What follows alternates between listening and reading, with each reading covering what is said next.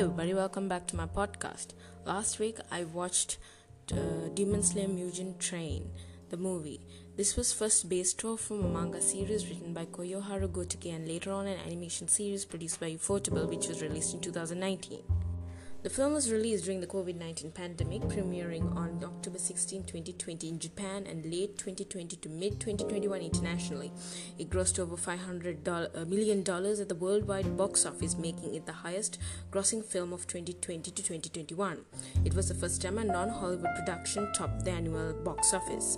It set a number of box office records, including becoming the highest grossing anime and, and Japanese film of all time.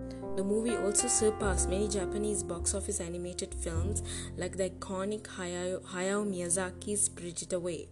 The movie had a mix of that we had never seen before. First of all, it included a mix of 2D and 3D animations along with the choreograph of the fight scenes, which made striking visuals on screen.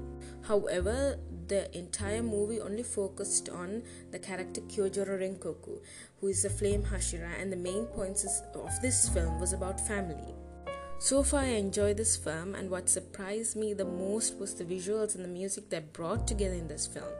Moreover, it is said that this film actually saved Japan from COVID 19. Just this year, Ufotable announced a Demon Slayer Season 2, which is set to be released by the end of 2021. Can't wait to see what happened next.